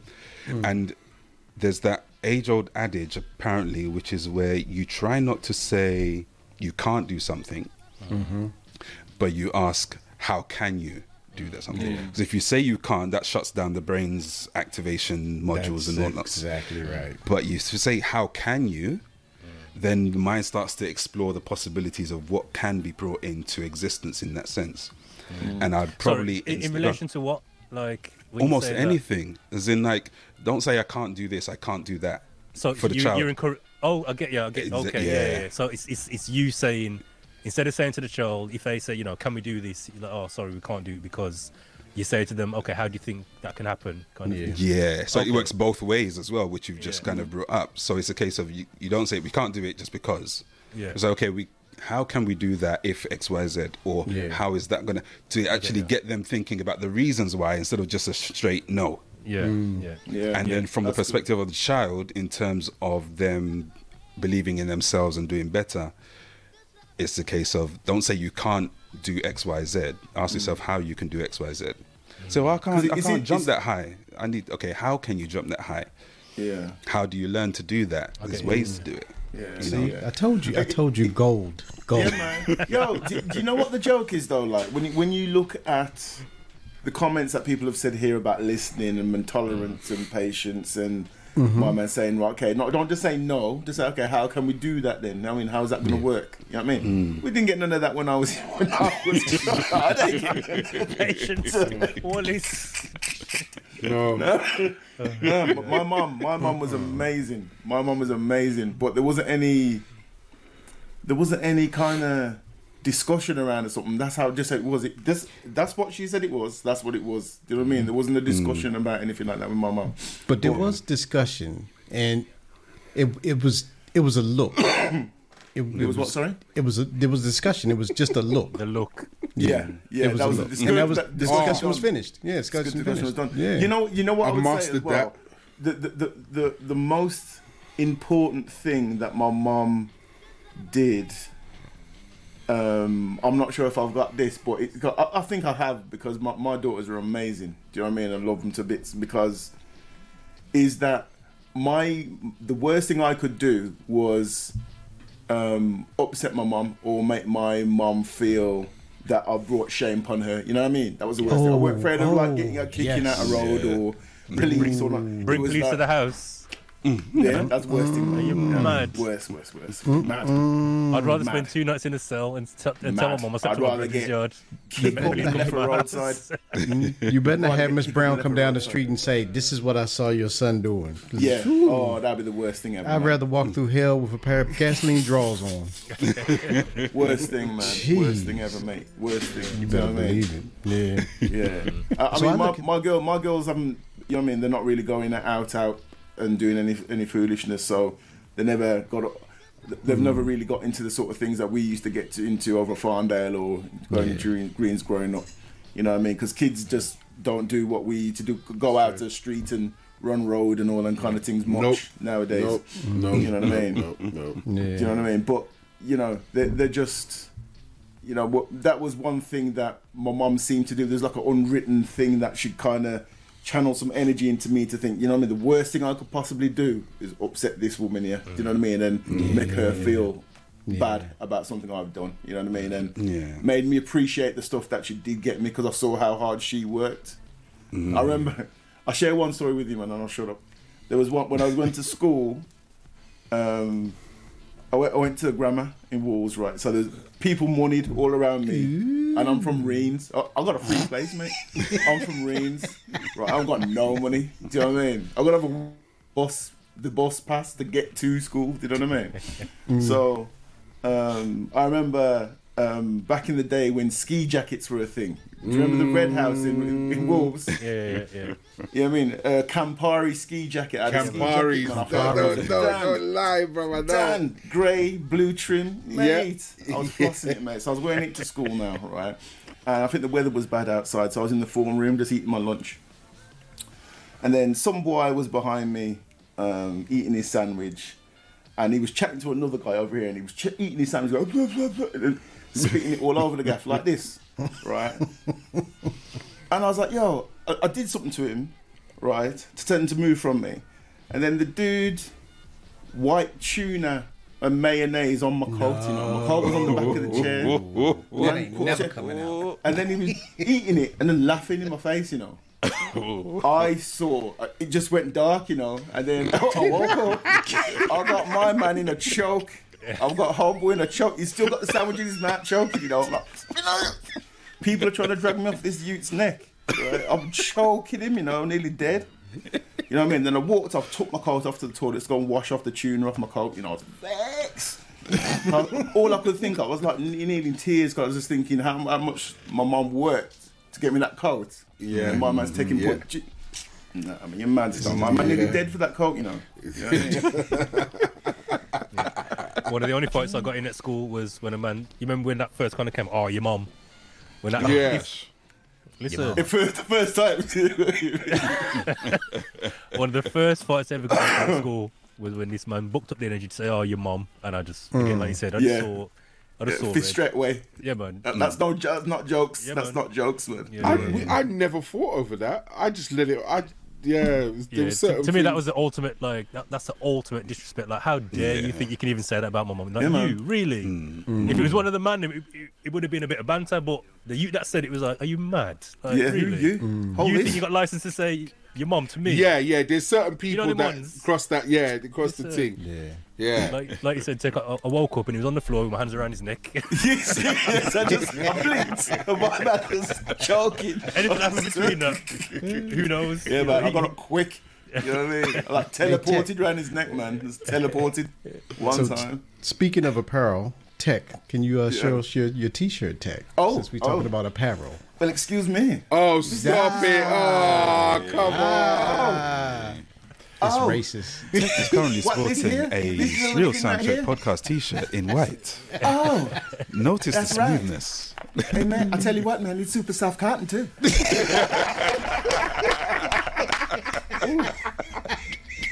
Yeah, man, it's super soft. You know what I mean? Y'all are funny. Yo, big up to Grown Folks bringing and blessing the boy. You know what I'm saying? Oh, you feel good. Yeah. So for me, parenting, it kind of comes situational. And what do I mean by that? So if I look at one tip I would give new parents, don't talk to your child. Well, goo goo gaga, gababa, nah, man. None of that. Use your words. Yeah, man. Don't fool around with that. As they get older, some of the things that I found were just profound. And you know, when you're in kindergarten, they teach you everything you need to know about being a good person. Mm-hmm. Treat people the way you want to be treated. Mm-hmm. Share your toys.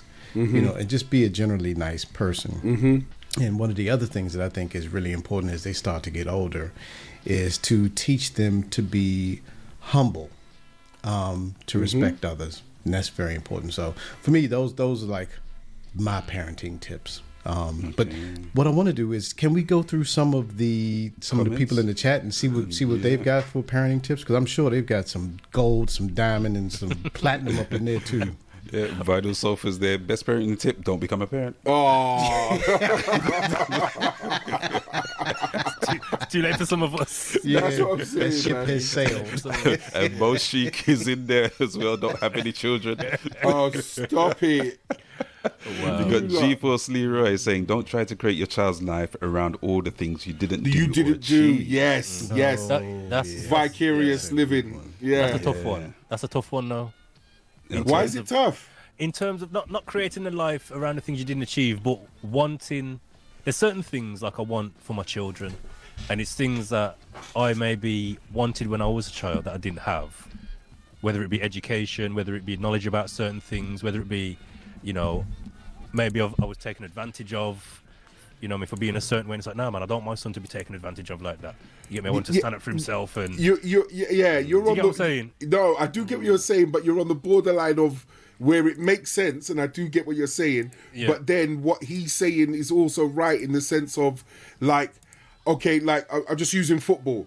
Yeah. Most of them play football. Okay. Want to be a football star. Yeah, and then you want to push your kid to be the football because you didn't make it. So they must go every week. They might not like football. Mm. They might not be their team. I tried that with my daughters too, man, because like I had this vision in my head that I was going to raise these two warrior princesses that were like assassins. And, from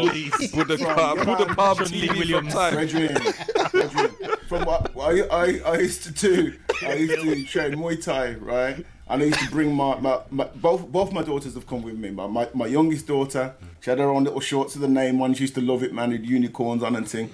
Take her down from when she was about 3 to when she was about 5, 6. Nice. She did Thai box. She used to come and do pads in the ring and everything. You know what I mean? Wow. But she only used to go down because it made like on a Friday because she used to be able to stop up late and just ride with me late at night on a Friday. Do you know what I mean? She wasn't really into it because most of the time she was down there, she'd end up crying about some foolishness just so she could stop doing it. But she used to like chilling with daddy, which was cool.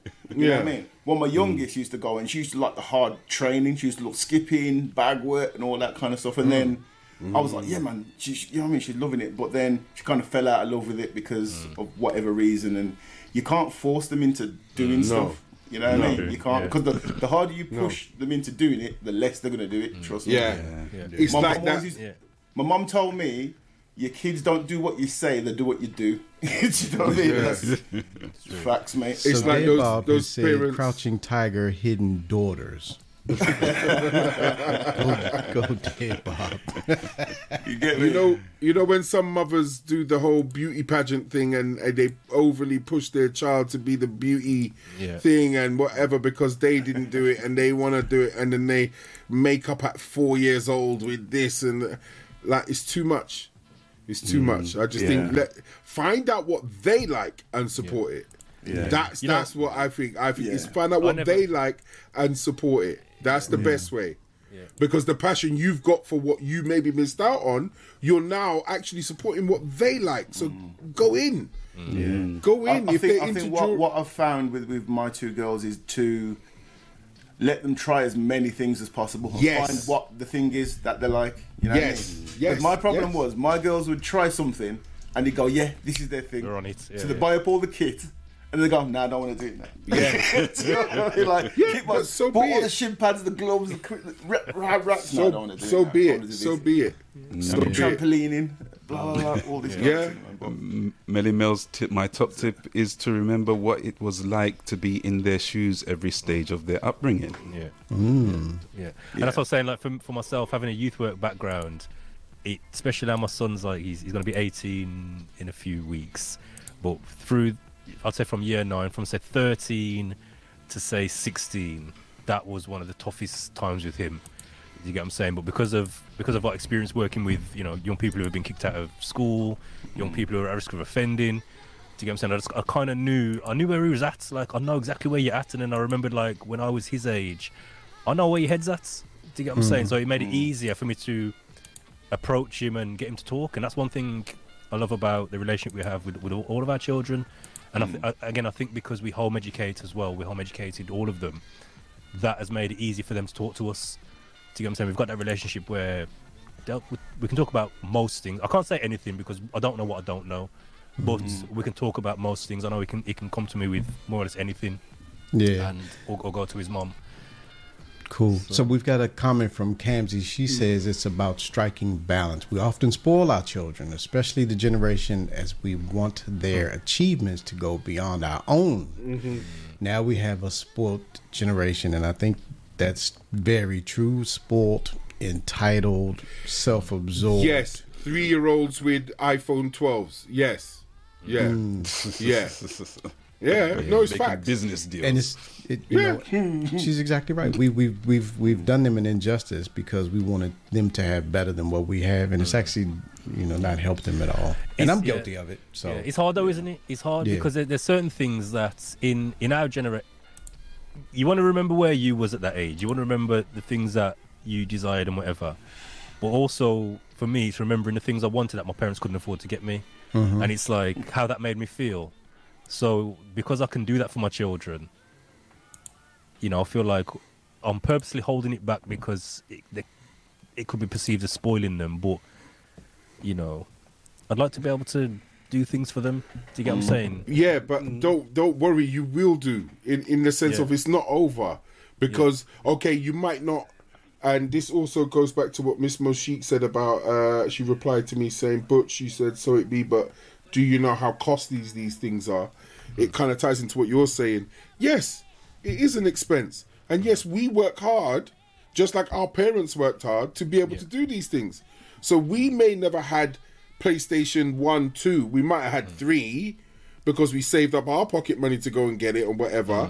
But now you can buy 5 straight off the bat and you got it. But do they want it? Is it something they're going to really put down? I'd rather know that I can buy it, have the money, and see if they really, really want it. And if I can see them saving for it or understanding that they want it, I say, all right, then you get 50% and I'll throw in 50%. But make sure your grades is all right and everything crisp. Because if I have to question anything, then you're going to have to do it yourself and buy it yourself. But I don't mind helping you out if you're smashing your grades and everything's carpa, you know what I mean? Or that first car thing. Like, are you out here? You know what I mean? Are you doing your thing? I can go buy you the whip, you know what I mean, or just throw it at you. But are you living the right way? Are you coming home on time? Are you doing your bit? Are you respectable? Are you living life? Are you saving? Are you doing your thing? All right, I'll get you the car. But you know what? You might have to pay half the insurance or save up for this or what. You know what I mean? Split it with them. That's life. Yeah, split things with them. Don't just give them things. Let them work out their thing. You know you got the dunga there to cover it. You know. Yeah. But let them work. Let them work in it, man. Chores and stuff. Yeah, of course. Similar to my daughter going to university, like September just gone, and she's got like digs at uni, and she's moving into a different thing for year two, a different place for year two, which costs slightly more. And she's got herself a part-time job and everything, man, doing well. You know what I mean? Loving the course and all that sort of stuff. And I said, well, boy, you know what I mean? If you'd have moved quicker, you would have got the same place where you are, didn't have to move, and it would have been the same price, but you're going to have to move to this more expensive place, a little bit further away from where your course is. That's on you. So whatever the difference is, you've got to pay that. You know what I mean? You got a job paying more, you got to pay that. She's like, all right, cool. You know what I mean? So, you know what I mean? You know what I mean? You got to make a move, man. You know what I mean? Yeah. You got to have that responsibility that you want that independence. So you know. Sorry, Melly Mel. Sorry. I just highlighted that. So Melly Mel says, she'll never in her life pay £100 plus for trainers. Yeah, and it made me laugh because I remember when I was younger. One of my biggest kind of purchases was a pair of Air Jordans. Yeah, and I looked after those things like they were golden. Do you get what I'm saying? Like it was a puppy. Dude, yeah, man. Yeah. The one year, my wife, I wouldn't have bought them. My wife bought my son some Air Vapor Max. You know them? Jeez, I think so. £170. Nah, mate. And then like it's like a knitted, material. Yeah, let me look at these air bubble. Like. Vapor Max. My mum put the trainers on fresh out the box, walked out the yard and bopped straight across the green. Oh, you get me? Oh, you're kidding. And I opened it, I was like, yo! I says, you walk on the pavement, mama. You better walk on your hands. Get off the grass and walk on the pavement. Because in my mind, I'm like, you've just got them out of the box and you're going to walk on the dirty up grass. Are you mad? Yeah, they need some kind of plastic case to go around the trainer as well. Yeah, man. Some shrink wrap around. Like another trainer. Yeah. Yeah. I just thought, wow, I wouldn't even step in. If it was raining, I'm not wearing my Air Jordans. Thank you. Thank you. You get me? It's I'm stepping over puddles. I'm looking like now walking across. I'm going a long way around. Yeah, you know what I mean. Because you value it, and it's valuing them. It's just you value it. Absolutely. This was a great conversation. We got a lot of good tips. I think this is one we probably need to revisit. It's just we have to shut it down because we've still got another topic to go. So I want to thank everybody for all of their comments in the chat, and I want to thank my brothers for all of their advice that they've given us. Some of it. We're a little bit too late, but you know, we shared it with y'all. We didn't get to use it ourselves.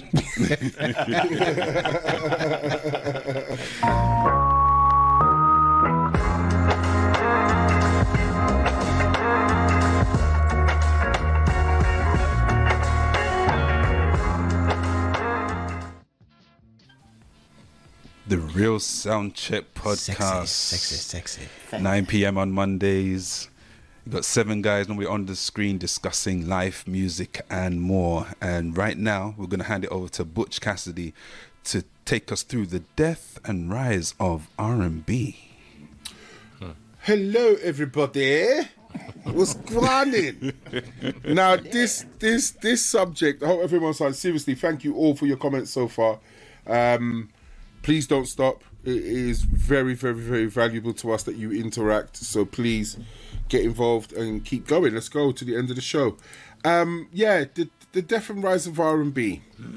Now, like, even when this notion came out 2017, 18, and it actually started maybe even a little bit earlier, P. Diddy came out and said, well, who killed R&B?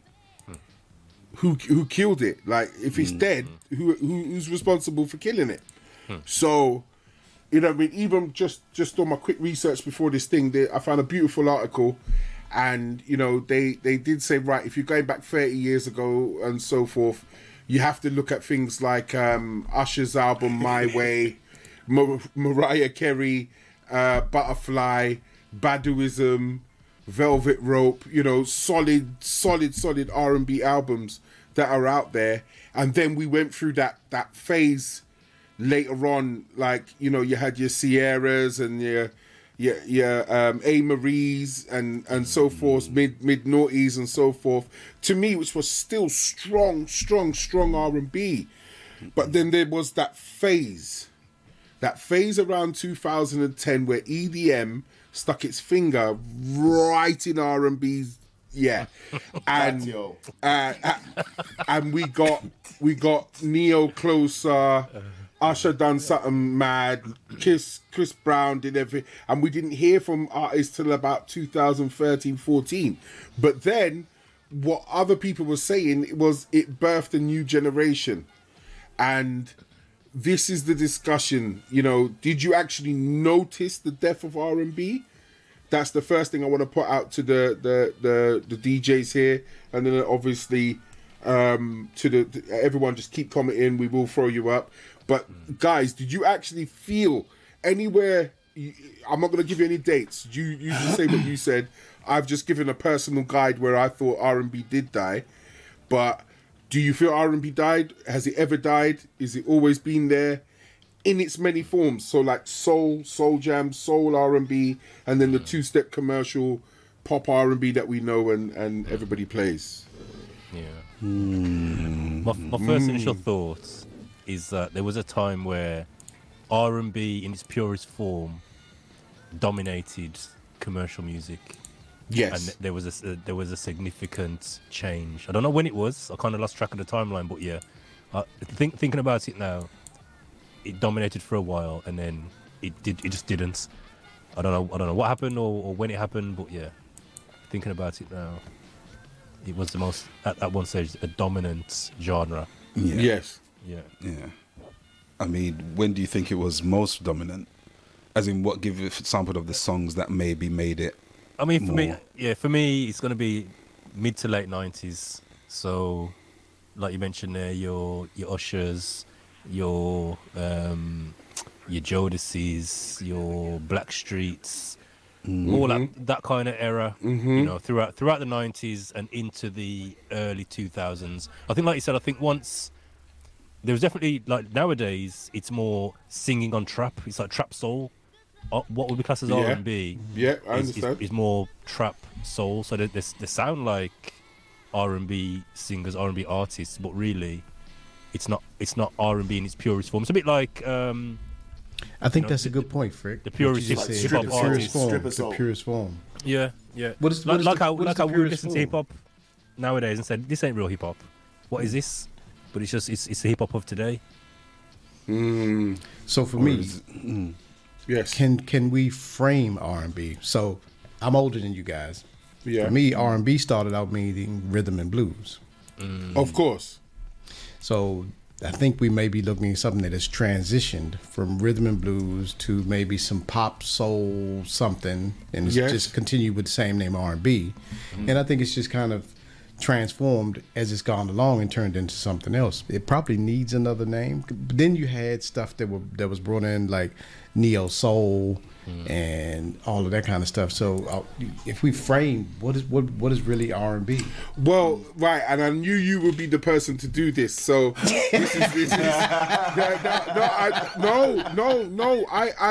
slightly anticipated it. Because even when I was sitting down there, I was talking to myself, as you do when you live alone. I was like, R&B, rhythm and blues. Yeah. Rhythm and blues. The blues was that different type of... That's why when the music and the instruments changed, that's why they added the rhythm to it, because it wasn't the slow, sad, slow songs of the yeah, it the blues changed. Justine, yeah. Somebody killed my dog. Ate the pork. I never beat my kid. No. So.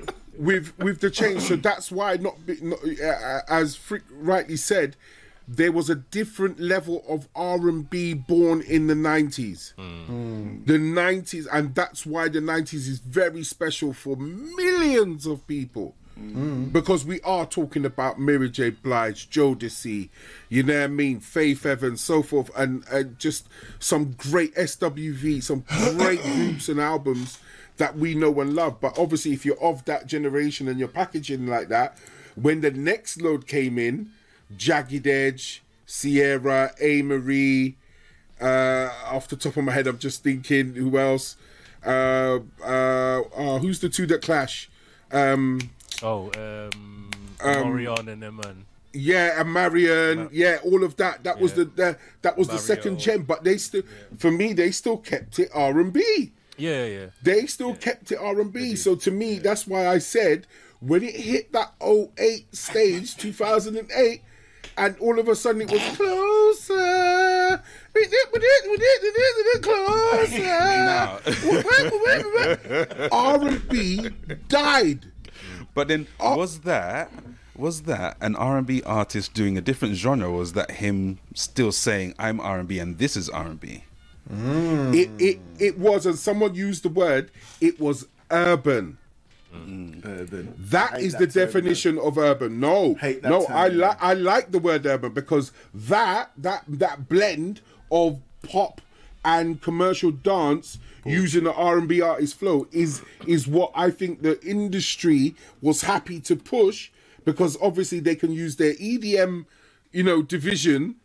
To then put together, R&B artists and bring them over and create this new thing that they had control over. So, yeah, to me, that's where I put it in. But then, if I have to leave it alone, we move forward, and where do you see, or where do you feel, even if you just have to mention that by name, not so much year, but by name, which of the new artists helped resurge it, like bring it forward? I've got a couple of names, just a couple, but I want to see what you say first. Is there any new names that you felt spoke the R&B but did it in a new way? Is there any new names? I don't know, let me know, because I guess for me, I'm more in the, let's say, neo soul lane. Same thing. So it's a sub of, exactly, of, yeah. So when people say R&B, I don't necessarily volunteer the name Glenn Lewis. I would more say Music Soul Child and Glenn Lewis are over here on the soul side. Yes. And then you've got your A-Marie, you've got your 112, your Jagged Edge on the R&B side. That's fair. So anyone today that's doing the sort of the 112 thing, first of all, I don't know of any groups at the moment. Yeah. I don't know any groups. So getting that live harmony thing, I don't know if that's happening. But someone that I feel is kind of hybrid R&B and neo is Lucky Day. Big boy artist. He's done some very, very big, nice stuff. Dangerous artist. Very nice stuff. Someone who's kind of R&B, but a bit more vocodery R&B maybe. But he's a great songwriter as well at the same time, is Eric Bellinger. Yeah. Okay, that's fair. But again, I don't think they have... Pusher, Yeba. You know about Yeba, yeah? Anyway, sorry, go on. Yeah, but I don't think they're necessarily put into the club R&B, which is, I think... what we're probably referring to in some ways when you say 90s R&B. So the Faith Evans, Love Like This, you know, the usual kind of Taurus Brown, Things We Do for Love. Right. That style, I don't think we've got that anymore. No. I'm going to say, right, but I'm going to say a couple names.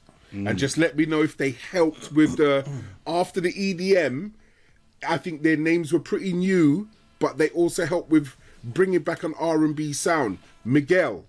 Mm-hmm. The Weeknd. Mm-hmm. The Weeknd, interesting choice there, because I feel... I more classify him as pop. Yeah. Okay. That's the impression I get. I still think he's got an R&B thing to him. Okay, that's fair. Frank Ocean? Some, yeah. You know, I think the generation we come from, I can say we, because we're all kind of in the same age bracket. You see, if your vocals ain't on a certain level, like you mentioned Weeknd there, I'm thinking vocally, he couldn't stand next to a certain man from our era, so I'll take him out of that. Where there's other artists, you know, you mentioned Lucky Day and them man can sing. Do you get what I'm saying? So it's like, for me, it's about your number one, your vocal ability. Back in our day, you had to be able to sing first before any music, any producer. You have to be able to sing first. But for the sake of the title, do you think that they came out at a time where they helped curve R&B back to a rise? That's all I'm asking.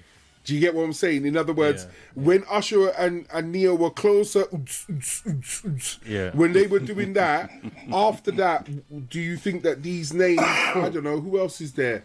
I've got a couple, Miguel, Weeknd, Frank Ocean, what's his name? Black with the six at the front. Black. Yeah, Six Slack.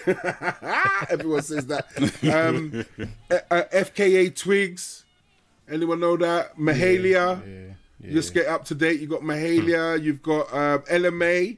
Yeah. You've got so people like that. Has soul died? Is that what really died? Is it that soul died?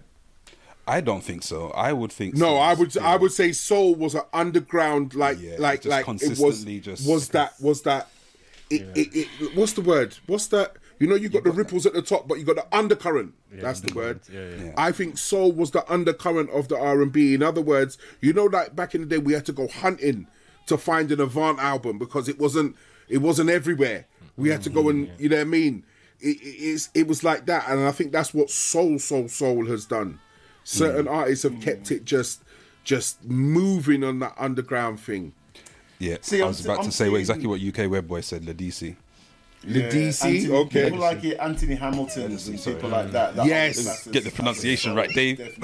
They got Big Pusher. Yeah, no, that's a good shout.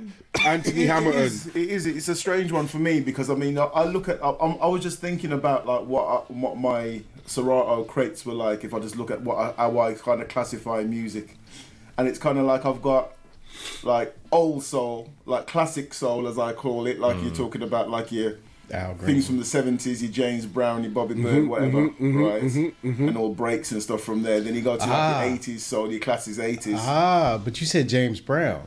And I don't look at James Brown as being soul. But Godfather of Soul. So, you know, that's what I call him. Yeah, but this is it. This is what I mean. It's not soul, what would you say? I would call him funk. Yeah. You call that funk? But then this is where us DJs get O C D E F G H I J K.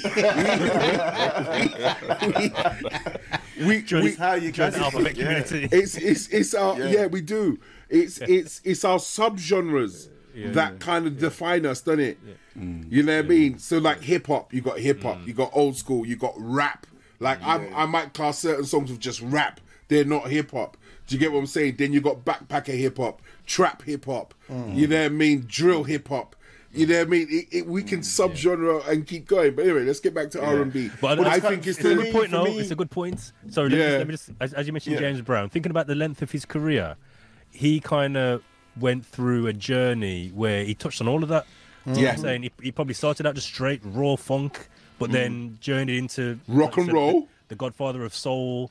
You know, and then probably he done some more commercial stuff in his day where... Like living in America. Some of his original fans were like, what the heck, James? Yes. Like, come on, man, bro. that was a dark time. You know what I mean? Hey, it's still a tune, though. Oh. Can we put up Platts? Can we put up Platts thing? Because this was an artist I was going to talk about, right? Bruno's right. Where's he gone? Nah, he's a smart little fish cake, yeah? He's very smart. If you listen to his songs, do you know how many, like, 3 key interpolations of rare groove, soul, funk, like big tunes that we know? Interpolation, yeah. No, I'm on about, like, big rare groove tunes. He's taken the first 3 keys that we know. Like, as DJs, I swear, if we played Uptown Funk, if we played... what's the other one? Mario, whatever. You hear, and other stuff even of the Soul Sonic thing that he done. You hear the... Oh, man, I'm telling you, I swear I can hear... So what would you class someone like Anderson .Paak then as? Oh, Anderson .Paak is a loaded shotgun. He's dangerous, man. Anderson .Paak is dangerous. What pigeonhole would you put him in? I definitely... First, in my crates, Anderson .Paak's in R&B. R&B. But if it's a commercially sound one, I'll put it in my merch box, because I literally have a box called merch R&B. So it's like more favorable, more poppy in there with Lizzo and all of that and all of that, because it's there. But if it's more my thing, it will go in the R&B box. Yeah. Do you get what I'm saying? It's funny because I put a lot of that kind of soulful stuff, like you were saying, like a Weeknd or Frank Ocean or Anderson .Paak. I just call that vocal niceness. That's my folder with all them kind Tom Misch vibes. Tom Misch, you know what I mean? All kind of don't talk about Tom Misch, please. You get me? All those kind of vibes. Yeah, I will classify those together, because that's the kind of, you know what I mean. Jerome Vandal's got some heavyweight things, man. Come on, we're like thinking soul, about, you know, SZA. This is where we move up now. SZA, Cleo Soul, Sinead Harnett, Etta Bond. You know what I mean? There's Pip Millet, Jack James. I'm looking at names now. Have you heard of Bernard Duran? Hopkins. Oh, yeah, no, Bernard not Duran. Hopkins, a boxer. Is that Hopkins? He's a bad man. Yeah. Is it a boxing? No, Bernard Duran. Bernard Duran, no. Check him out. Vocally, he's a monster. Oh, man, please. Nice. Can I ask grown folks about the correct pronunciation of S-I-D-I-B-E? It's sorry? S-I-D-I-B-E. Whatever way you want to pronounce that one, I don't know. Okay. I do know about lettucey. I do know about lettucey. I just wanted to make sure that I get it. But I've called her Sidibe, and her music is... It's planting music. Yes. Her and Devin Morrison. Yeah, them two. Children. So this is what I'm saying. We're all spitting out names like what after 2015 onwards. You know what I mean? Shout out to Hiatus Coyote. There's other names, Amalou, Leanne LaHaves. Victoria Monet. We've got these names coming out, right? This is what I'm saying, man. Do you have a set that you can do in the club with those names? Yes, I do. Okay. I put it separate because on my B-side show and nearly over 2,000 songs that I've supported my show and helped me build up my show. I now can pick the best of those, and if I'm doing a chill out like what you heard when you heard me play chill out though. Yeah, I'm talking about in the club, not the but that's what I'm saying. Pole, not the one with the pole, not the one with the pole. No, that's my other resident night. That's my other resident night. But I know what you mean. But in the club, in what sense? Because you can have a soul night as a club, you can have an R&B night in the club, you can have a jazz night in the club, you can have a funk night in the club. Yes, I hear that, but I'm talking about the R&B that I feel you're referring to. 90s R&B was the Faith, Love Like This. It was the 112 Only You. I know exactly what you're saying. Do you have a set from the current artist that will have that same impact in terms of tempo, energy on the floor, people just getting down and whatnot. It will take me a little bit longer to create it, but yeah, I think I could put one together. That's what I'm thinking is the difference. So yeah, what's replaced that is, like I said, that kind of trap soul's kind of replaced that hip hop. Yeah, that's kind of speaking of trap soul, bloody hell, we're forgetting about Bryson Tiller. Mm. We're forgetting about what's his name that we went to go and see, Mitchie Boo. What's his name again? Oh, Kaleem Taylor, stuff like that. There is so much R&B and soul out there. I just think that it has taken a rise. I do think it died. I definitely didn't like that dance EDM phase. I think that was the death of R&B. Do you think that was a money grab for certain people to try and cross over into that? 110%. An evolution or a change of direction. 110%. EDM was selling out the world. Those DJs were getting island money. And then now in 2023, we're finding out it was a pre-recorded set. They just pushed it in and stood up there, and they just did this for an hour. That's what it. Nothing was plugged in. They plugged in their phone or put it on a stick, and they just pushed play, and that's it. So and then do you think we experienced the same thing when, you know, when kind of Bad Boy and Puffy was at their height, and they had a you know, kind of a skyrocket of a success, and then everyone else started doing that, and all the other groups came out and started sounding like having that sound. Is that the same thing that we've experienced with the EDM? So someone had a success from it, and everyone else just followed along. Closer changed the world. Yeah, Closer was the first one. It changed the world. Neo has interviewed and said it. That's it. I changed the game. Wow. Because he was an R&B artist, but he just happened to have that as a single. But it wasn't necessarily the whole album, or was it the whole album? No, it wasn't. Right. It wasn't the whole album. It wasn't the whole album. The money grab thing makes sense. I remember there was, I think Fat Joe, he said when he did Don't Want to Be a Player, he didn't see numbers like that before. Right. Mm-hmm. So that's kicked off his direction of, okay, that's the way I'm going. I'm going to do these songs for the ladies, and, you know, because Joey Crack was, you know. Yeah, it was dark. I think one of the most crossover recipes that has never been replicated, that really crossed over and fused R&B with another sound, was Murder, Inc. I'm sorry, they had a recipe. Look at the Clash the other day when they clashed. no one could really stand up against Ja Rule and his number ones. No one. There isn't anyone. But what was that? What genre was that? Because he was a rapper. But that's what I said to you. There's if you're talking about fusion, crossover, yeah. He crossed it over with a slight hip hop phase. That's why they had that Murder Inc. crossover R&B. And it went it went everywhere. Yeah. Come on, man! It helped birth J-Lo. It helped birth everything.